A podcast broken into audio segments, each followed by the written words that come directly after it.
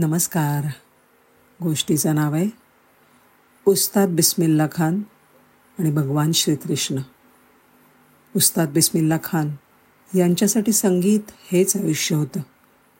हिंदुस्थानी शास्त्रीय संगीत जगतातले ते उत्कृष्ट शहनाई वादक होते. संगीत सूर आणि नमाज यामध्ये त्यांना फरक जाणवत नसे. ते मंदिरातही शहनाई वाजवत असत.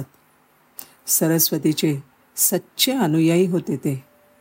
त्यांना गंगा नदीची अफाट ओढ होती. लहान वयातच बिस्मिल्ला खान वाराणसीला त्यांच्या मामांकडे म्हणजे अलिबक्ष विलायती यांच्याकडे राहायला गेले.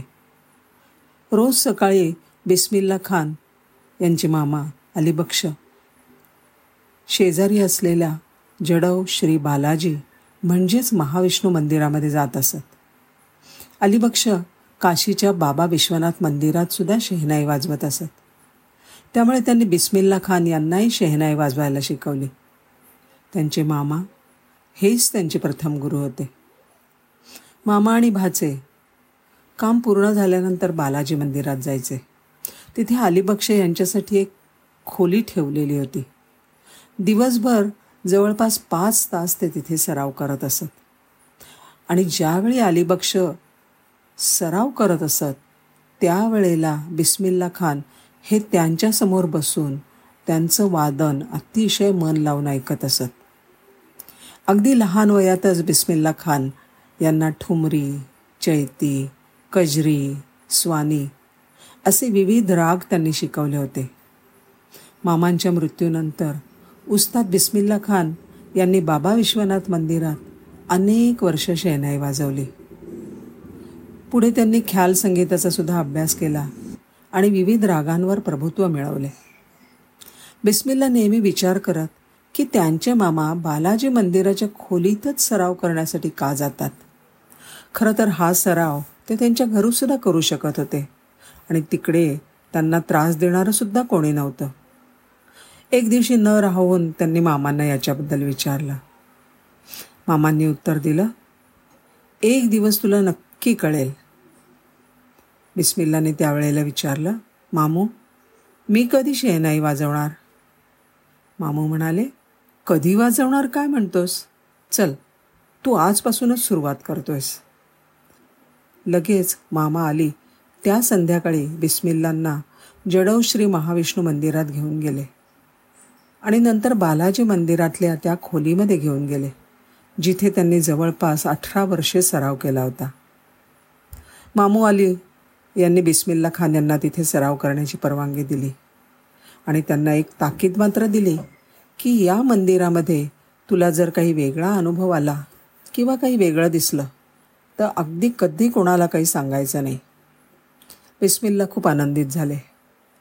ते त्या खोलीमध्ये चार ते सहा तास झपाटल्यासारखे सराव करत चार भिंतींच्या पलीकडच्या जगाकडे दुर्लक्ष करून त्यांनी संगीताच्या सूर तालाची नवीन उंची आणि खोली त्याच खोलीत शोधून काढली. एके दिवशी बिस्मिल्ला खान हे पहाटे चारच्या सुमाराला बालाजी मंदिराच्या आवारात एकटे शेनाई वादनामध्ये मग्न होते. अचानक त्यांना आपल्या शेजारी कोणीतरी बसलं असण्याची जाणीव झाली. त्यांनी वळून पाहिलं तर ते दुसरे तिसरे कोणी नसून भगवान बालाजी होते. भगवान बालाजी आपल्या शेजारी बसलेले बघून बिस्मिल्ला अचंबित झाले. अवाक झाले. आणि ते आश्चर्यचकित होऊन थांबले. ते बघून भगवान बालाजी म्हणाले वाजवा. पण बिस्मिल्ला हे अजून खुद्द बालाजी आपल्या शेजारी बसलेत या धक्क्यातून सावरू शकले नव्हते. आणि भगवान बालाजी हसले आणि तिथून अदृश्य झाले. बिस्मिल्ला खान हे त्या दिवशी लगेच आपले गुरु म्हणजे मामा अलीबक्ष यांच्याकडे गेले. आणि त्यांना घडलेला प्रसंग सांगितला. तो प्रसंग ऐकताच मामा म्हणाले मी तुला सांगितलं होतं की काही वेगळं दिसलं किंवा अनुभव आला तर त्याविषयी कोणाला काही बोलायचं नाही. पण आता सांगितलंयस तर ठीक आहे. श्रीकृष्णांच्याबद्दल प्रचंड आदर मनामध्ये आहे तुझ्या तो तसाच राहू दे. तुझ्या मनातल्या त्यांच्याविषयीच्या भावनांमुळेच ते तुझ्यासमोर प्रकट झाले असावेत. उस्ताद बिस्मिल्ला खान यांच्या मुलाखतीवर आधारित डॉक्टर मधु वासुदेवन यांनी मल्याळम मनोरमा या मासिकात ही कथा प्रकाशित केली होती. त्यांच्या संदर्भात आणखीन एक आख्यायिका सांगितली जाते. असं झालं की बऱ्याच वर्षांपूर्वी उस्ताद बिस्मिल्ला खान एकदा जमशेदपूर ते वाराणसी असा पॅसेंजर ट्रेनने थर्ड क्लासच्या डब्यातनं प्रवास करत होते. रेल्वे मार्गावरच्या एका स्थानकावरती उस्तादांच्या बोगीमध्ये एक तरुण गोरक्षक आला. सावळा आणि हडकुळा असा हा तरुण होता आणि तो बासुरी वाजवत होता. उस्ताद बिस्मिल्ला खान त्या तरुणाच्या उत्तम दर्जाच्या संगीताने थक्क झाले. तो कोणचा राग वाजवत आहे याची सुद्धा त्यांना कल्पना येत नव्हती. उस्ताद बिस्मिल्ला यांच्या म्हणण्यानुसार हा मुलगा दुसरा तिसरा कुणी नसून साक्षात परमात्मा भगवान श्रीकृष्ण होते. त्या तरुणाच्या बासरीतून उमटलेल्या अमृत अमृततुल्य संगीतामुळे उस्तादांना अतुलनीय आनंद झाला.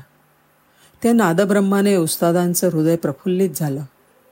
त्यांच्या डोळ्यातून आनंदाश्रू वाहू लागले. त्या अतुलनीय बासरीवादनानंतर उस्तादांनी त्याला जवळ बोलावलं आणि आपल्या जवळच्या रकमेपैकी पंचवीस टक्के रक्कम बक्षीस दिली. आणि त्याला पुन्हा तोच राग वाजवायला सांगितला. तो तरुण आनंदाने आणि खुशीने ह्या गोष्टीला तयार झाला. उस्तादांकडची सर्व रक्कम संपेपर्यंत हे बासरी वादनाचं चक्र चालूच राहिलं. आणि त्यानंतर लगेचच पुढच्या स्टेशनावर तो तरुण उतरला आणि गायब झाला. खरं तर उस्ताद बिस्मिल्ला खान हे कुंभमेळ्याशी संबंधित एका संगीत मैफलीत भाग घेण्यासाठी चालले होते. त्या मैफिलीत त्यांनी त्या मुलाकडनं शिकलेला नवीन राग शेहनाईवर वाजवला. श्रोत्यांना त्यांचा हा सुरेल राग एवढा आवडला की त्यांनी तो पुन्हा वादन करण्याची विनंती केली. तिथे असलेल्या अनेक संगीत अभ्यासकांना हा राग कोणचा आहे ते काही समजू शकलं नाही. उस्तादांनी या रागाचं नाव कान्हा रीरा असं सांगितलं. दुसऱ्या दिवशीच्या सर्व वर्तमानपत्रांमध्ये उस्ताद बिस्मिल्ला खान यांच्या नवीन कान्हारिरी रागाबद्दलच्या बातम्या छापल्या गेल्या. ते वाचून प्रसिद्ध बासरीवादक हरिप्रसाद चौरसिया यांनी बिस्मिल्ला खा यांच्याकडे कान्हारिरी रागाविषयी विचारपूस केली. त्यावेळेला खा साहेबांनी घडलेला प्रसंग जसाच्या तसा सांगितला. आणि कान्हारिरी राग गाऊनसुद्धा दाखवला. ही घटना ऐकल्यानंतर बासरीवादक हरिप्रसाद चौरसिया यांचे डोळे आनंदाश्रूंनी भरले. कान्हारीरा हा भारतीय संगीतातला एक पवित्र राग आहे.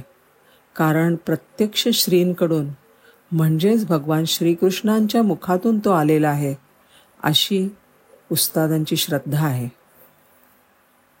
भारतरत्न उस्ताद बिस्मिल्ला खान हे महान आत्मा होते.